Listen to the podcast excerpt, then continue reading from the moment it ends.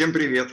Сегодня у нас в нашей студии наш соратник, наш товарищ, один из основателей школы здравого смысла, доктор философских наук, заведующий сектором Института философии Российской Академии Наук, Буданов Владимир Григорьевич. И разговаривать мы сегодня будем с ним, а точнее слушать об антропологии. Владимир Григорьевич, здравствуйте. Здравствуйте. Рад вас видеть, Владимир Викторович. А, Александр Горович, вот что-то не приболел ли, не вижу я его. Александр Горович сейчас Надеюсь.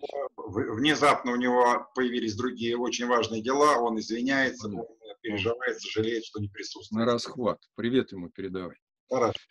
А, что а, такое антропология? Первый вопрос.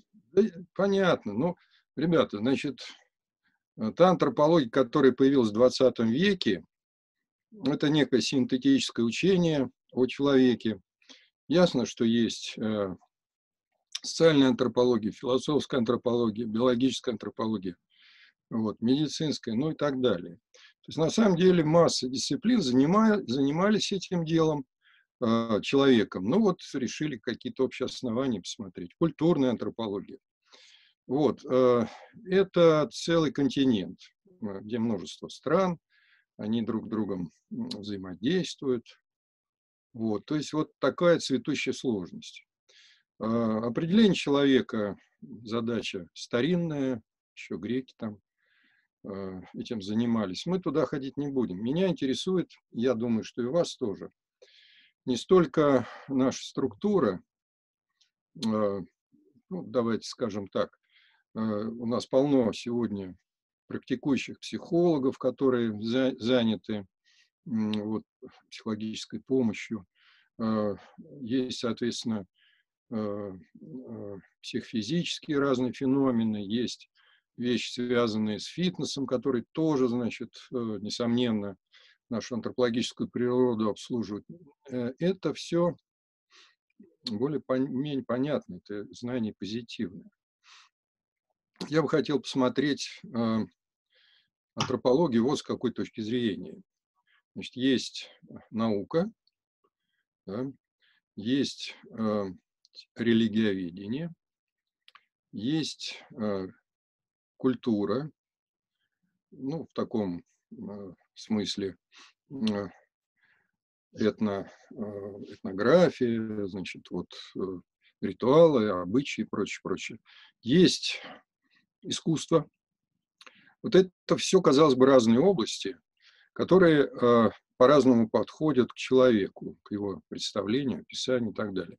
Но поскольку философия э, была самой ранней, ну, я не беру там до научные знания, они, кстати, глубокими были, просто были сакрализованы.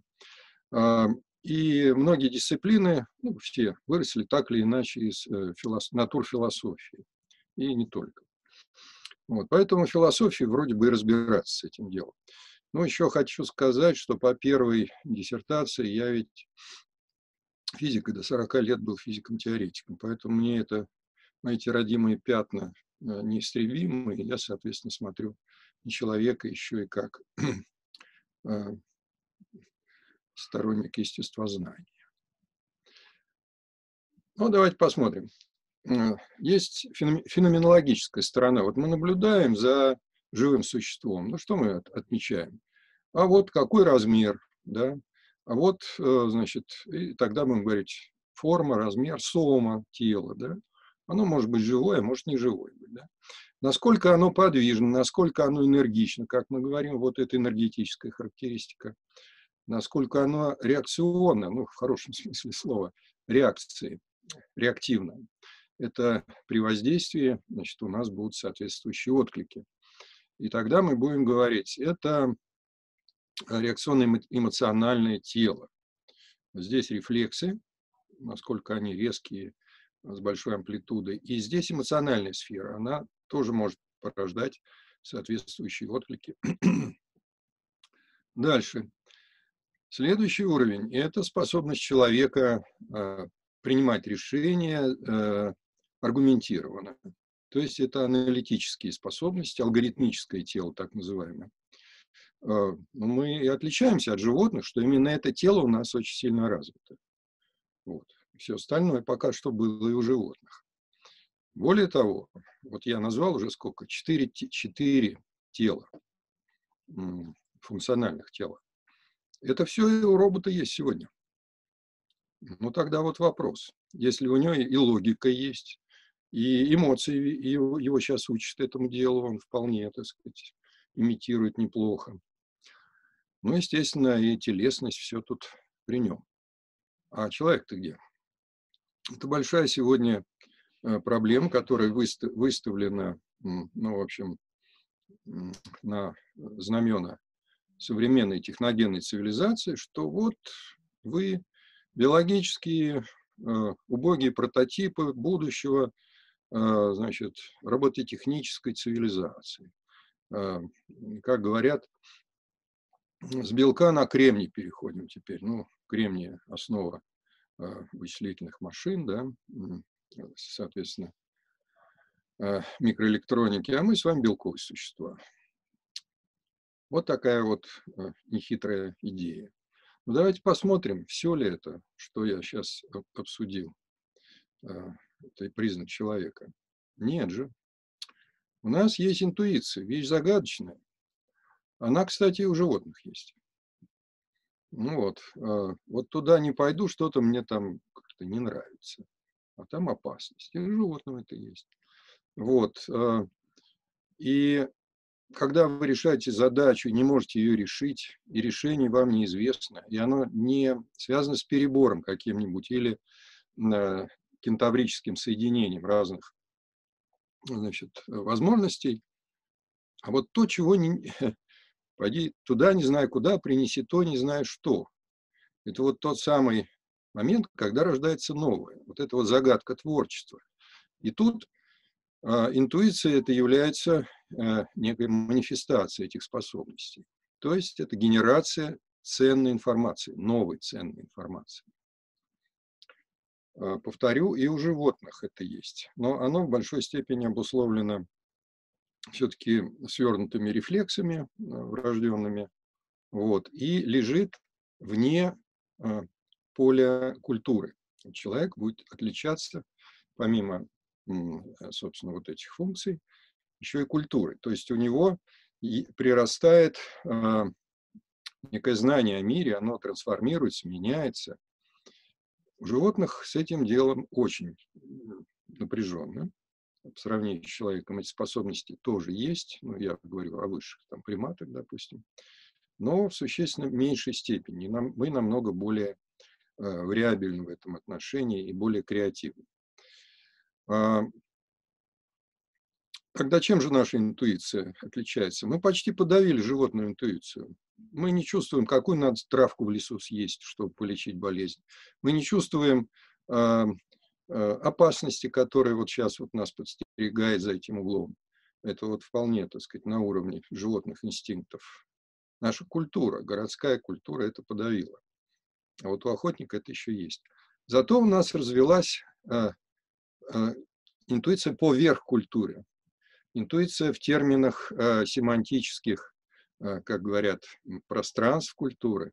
И тогда мы можем задавать совершенно новые задачи из обыденной жизни или размышлять о будущем, фантазировать.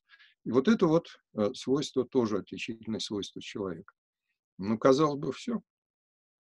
Отнюдь. Есть еще одна вещь, которая, да, откуда эм, природа вот этой вот интуиции?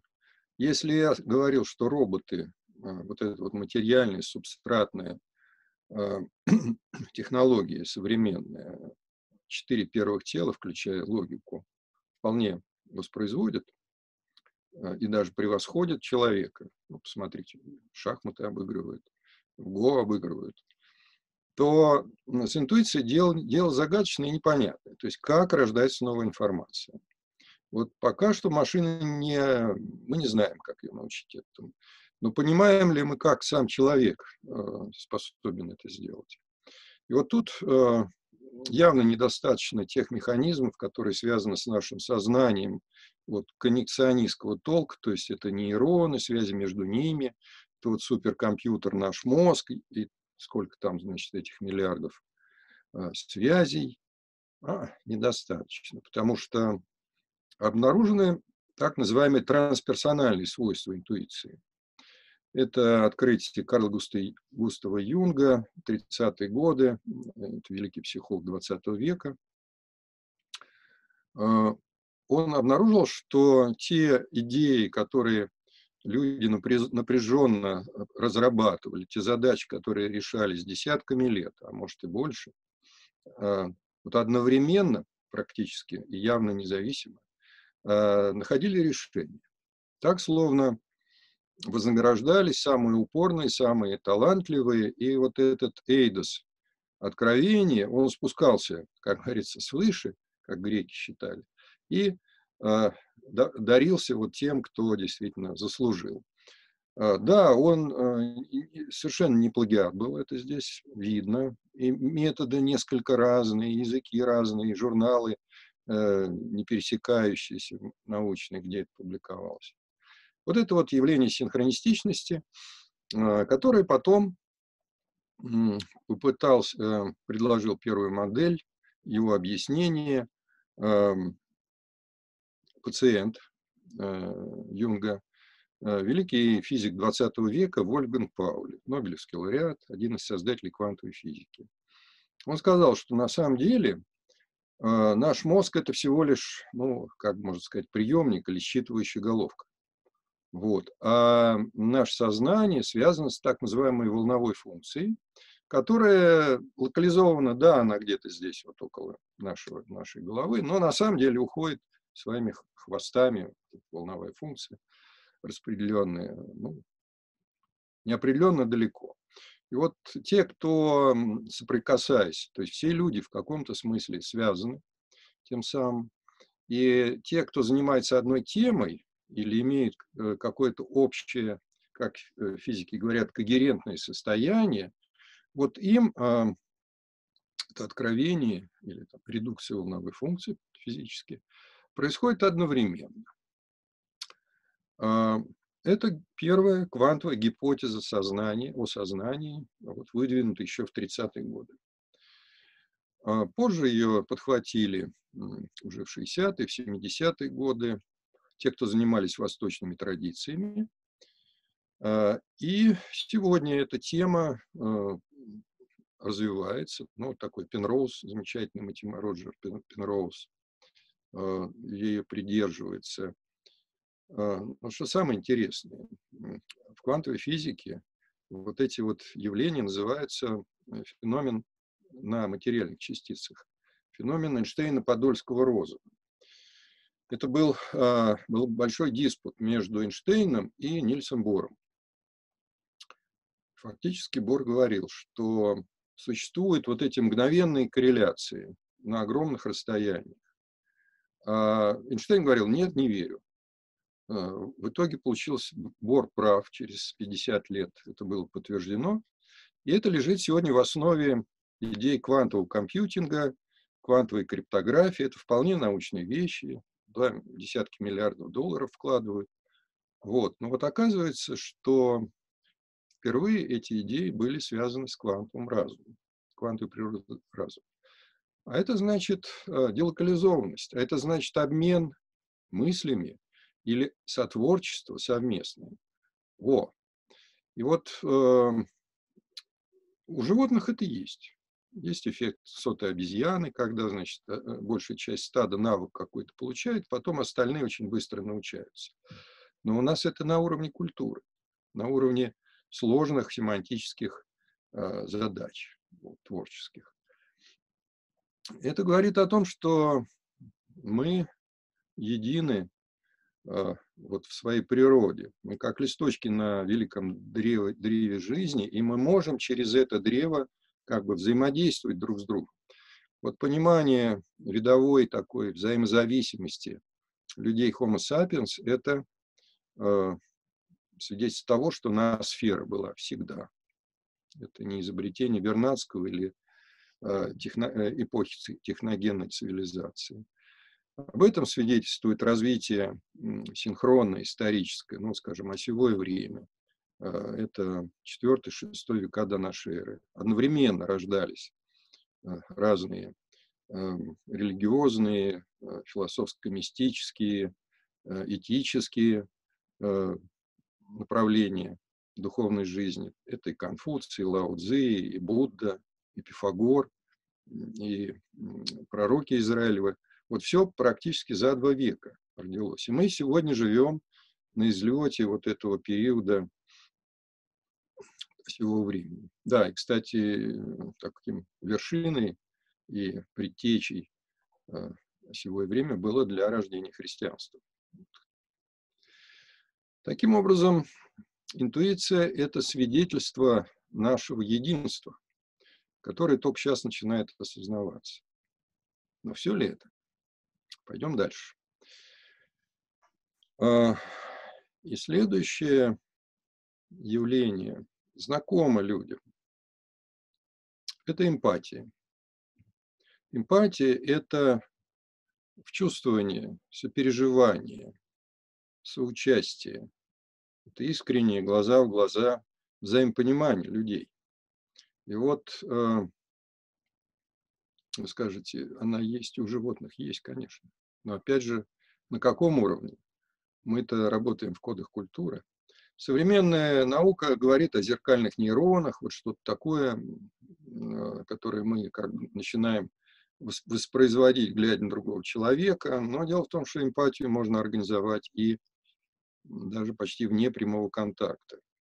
Ну, достаточно матери подумать о ребенке, который где-то вот, не дай бог, заболел. Она это чувствует.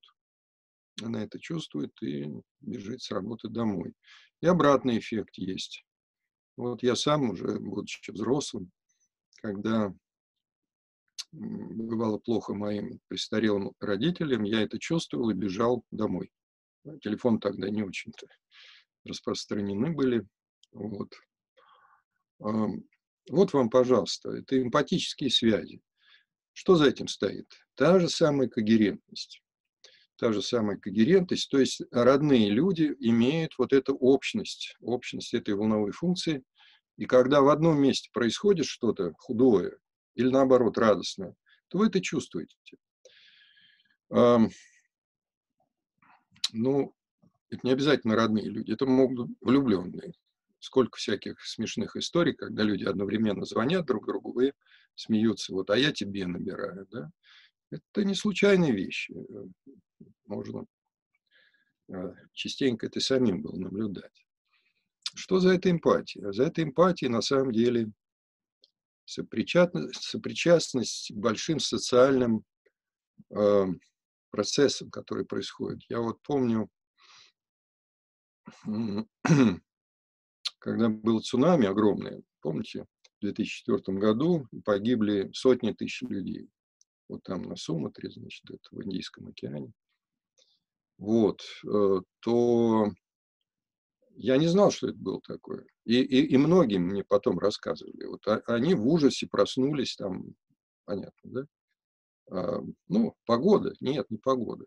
Такие же явления во время массовой гибели людей происходили. Вот там, знаю, когда землетрясения или э, военные какие-то действия.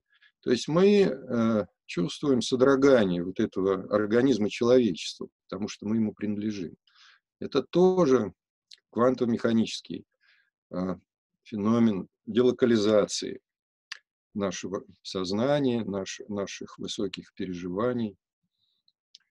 Здесь же стоят серьезные предупреждения. Если вы желаете человеку добра, вы в эмпатическом состоянии с ним, то он э, будет как бы неявно вам благодарен, он получит поддержку э, и энергетическую в том числе.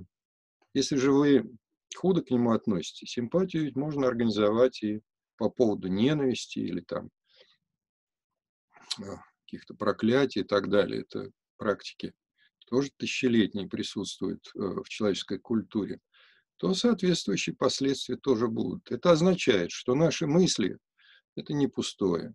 Наши мысли – это то, за что мы должны отвечать. И вот если мы говорим об этике, в которой, в общем-то, верующий человек живет, то это этика несовершения э, худых поступков. Да? Есть заповеди, запрещающие. Да? Но на самом деле это запрет действия. А надо теперь понимать, этика, становящаяся вот сейчас, в 21 веке, это этика помысла. Мы не имеем права худые мысли допускать ни в отношении ближних, ни в отношении других народов или э, понятно, да? Поэтому на самом-то деле, когда говорят, что власть, она, ну, каждый народ достоин того правителя, которого имеет, или там э, каков поп, таков и приход, вот это вот э, соответствие, это вещь не случайная. Если бы это было не так, то, скажем, ненависть правителю сожрала бы его мгновенно. Вот. Значит, здесь есть некое, некий замысел, что это плоть от плоти. Можно сколько угодно ругаться, да, но обратитесь на себя. И поэтому, насколько вот это э, коллективное его принято называть бессознательное, насколько это коллективное бессознательное проявляется, настолько и это будет отражено позже во властных структурах и, э, соответственно, в судьбе народа. Э, то есть надо чтить тех, кто допущены были проведением свыше а, им надо указывать на ошибки, им надо помогать и так далее, но просто тихо ненавидеть – это не есть а, способ улучшения жизни народа. А, понятно, здесь должна быть... Вот у нас как? В России всегда была проблема народ и власть. Как бы два народа было. У одних одна этика, у других другая этика не только в периоды вот в годины тяжелых испытаний, наша Великая Отечественная война или там война 12 -го года, вдруг об, вот это вот объединение происходило, вот это вот семья, элита и аристократия и простые люди. Ну, вспомните севастопольские рассказы Толстого, ну или он в Севастополе, посмотрите историю наших замечательных адмиралов, которые там а, почили, вот, они просто были а, отцами для своих солдат и на бастионах выходили, там, не боясь никакого, ни пули, ничего, погибали. Вот. И это действительно некое единство, понимаете, было. Но, к сожалению, это не самое распространенное состояние в нашем государстве. А, в основном вот в периоды которые, так сказать, не являются славными. Это что такое? Ну, вороватая элита, да, и э, невежественный народ. Вот они друг друга, естественно, не любили. А в идеале это что должно быть? Это должна быть просвещенная элита, совестливая, вот, которой народ доверяет, и, соответственно, э, умный, понимающий народ. Вот э, мы сейчас э, не очень близки как, к, этому идеалу, но, по-видимому, эта востребованность, этот запрос есть у населения. Все ли это о человеке? Тоже не все. А, Владимир Викторович, пожалуйста, да. Э, спасибо. У меня вот какой вопрос. Ну, чем отличается человек от животного, а тем более от роботов, там, ну, более-менее мы сейчас услышали, там, наличием э, эмоционального аппарата, э, способностью к эмпатии. А вот если приподняться и посмотреть на человека в целом, и попробовать ответить себе на вопрос, что такое человек, не кто такой человек, а что такое человек, если э, классифицировать все мнения А по этому поводу их будет пять. Ну, по крайней мере, мне известно. А, первое. Человек – это спустившиеся боги. Второе. Человек – это насмешка над богами. Третье. Не в порядке приоритета. Третье. Человек – это заготовка для будущего человека. Четвертое. Человек – это буря в пустыне. Пошебуршали и исчезли. И пятое – это вектор. А вопрос следующий. Вот, так сказать, э, к доктору философских наук. Владимир Григорьевич, вот твое мнение личное, как философа и который, так сказать, в теме, как ты считаешь, как, э, что такое человек из этих пяти вариантов? Или есть какой-то шестой, о котором мы сейчас услышим? Эм, ну, я бы так сказал, что э, и ты прав, и ты прав. Это все есть в человеке, все присутствует. Но вот, скажем, мы по образу и подобию Божьему. Это что? Это вот так реализовано? Тогда так вот сегодня есть? Нет, это не данность, а заданность. Это наша перспектива, это наш потенциал. Это вот первый вопрос. Э, буря в пустыне. Да полно таких людей, которые, вот не зная чего, сжигают свой жизненный э, потенциал, свои э, дары и уходят. И это есть. Это как бы игра совершенно без цели, без смысла, а, в которой человек сгорает. Есть такое дело. Когда мы говорим, что он вектор, когда мы говорим, что он, то надо вспомнить, а, есть сверхзадача появления человека. Вот э, наша атеистическая э, сегодняшняя цивилизация будет говорить, что это преображение мира. И ты должен оставить след. Ну, родить ребенка раньше это было, и сегодня в меньшей степени. Но след это значит что-то создать или там знания принести. Ну, вроде бы неплохая вещь, да? Вот. Но это не более чем видовой инстинкт, продолжение вида. А что сам, вот ты как личность, ты для чего-то есть, кроме как э, тащить в муравейник что-то такое, развивать? Если в тебе, раз ты по образу и подобию, ну, Бог, наверное, э, как говорится, Э, все-таки нечто вечное. Ну и само слово человек, да, чело, чело это уч, ученик, ученик вечности, значит. Обратите внимание, дети до пяти лет, ну, в среднем до пяти, до четырех, сейчас, может, пораньше, они не знают, что они смертны. Они не понимают этого. Вот если они видят, ну, кого-то хоронят или еще, ну, вот уснула там бабушка или собачка, там еще что-то такое. А сталкивается с этим вопросом, что его не будет, вот где-то в этом возрасте. Это очень серьезно. Это первый, э, первый контакт, первый образ э, конечности. А так ребенок бесконечен был. Вот. И вот э, примириться с этим ему помогает как раз социум, общество.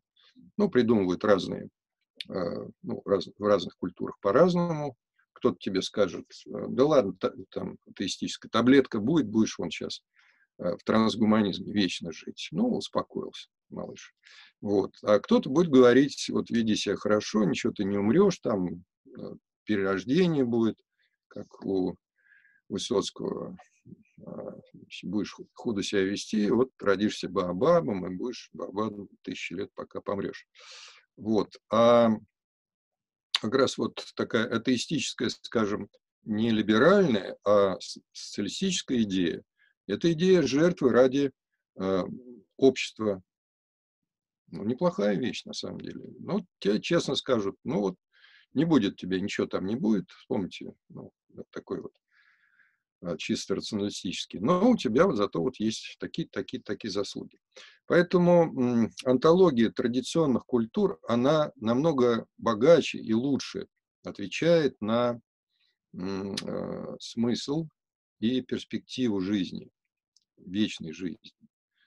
А, и там нет идеи прогресса, там нет идеи преобразования мира. Вот представьте себе, если вы живете в традиции, ну, скажете вы, да традиция это такая ерунда, там вот то, то, то надо делать, скучно. Но если вы будете все выполнять, и выполнять все лучше и лучше, то это очень серьезное напряжение и ума, и рефлексии по поводу того, как оно у тебя получается, и внимание к ближнему, потому что там это обязательно будет записано. И вы получите очень серьезную, напряженную внутреннюю жизнь человека. Хотя внешне вы ничего не преобразуете, мир-то не, не меняете вы. Поэтому традиция просто она направлена внутрь, во внутренние миры. Там человек себя строит, а не во внешние. А сегодня мы про внутреннее вообще ничего не знаем и не помним. Ну и, наконец, вот смотрите, если посмотреть э, таким образом, что мы приходим для того, чтобы получить опыт, понять, э, э, развить себя, да, как личность, то этот мир – это тренажерный зал, правда? И здесь своя программа тренировок у каждого. Здесь свои отягощения жизненные. И жизнь, проведенная в довольстве и безделье, она пустая. Она ничего не дала вашему внутреннему миру. А мы, наоборот, к ней стремимся.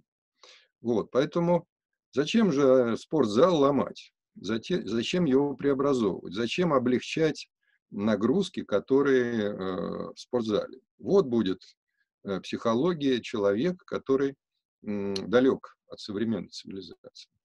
А современная цивилизация снимает эти отягощения. Но что она получает взамен? Она получает другие кризисы. Она получает другие кризисы, которые мы даже э, не ожидаем. Поэтому количество проблем, оно меньше не становится. Это, как говорится, богатые тоже плачут. У каждого свои проблемы. У одного жемчуг мелкий, у другого щи жидкие. Вот, не в этом дело. Поэтому все пять концептов, они встречаются в жизни. Есть люди, вот я седьмое тело не рассказал, это тело воли. Но воля – это не хотелка. Воля – это сборка всех предыдущих тел и состояний для осуществления некой цели. Есть люди воли, есть люди длинной воли, и мы их уважаем, и мы, так сказать, ставим их в пример. Это тоже некое трансперсональное состояние. Оно не просто так существует. Оно дается как некая миссия человеку или народу. Вот. Поэтому мы говорим о духовности. Вот эти три тела, интуиция, эмпатия и воля, это духовное состояние человека. Они не определяются вот причинами материальными здесь, сейчас. И с ними надо очень бережно работать, их надо возделывать. Культура в этом и заключается, не в материальных вещах, а в возделывании, ну, культ Ура, Ур – свет, да, вот. Э, культура света, вот этих духовных оснований нашего бытия.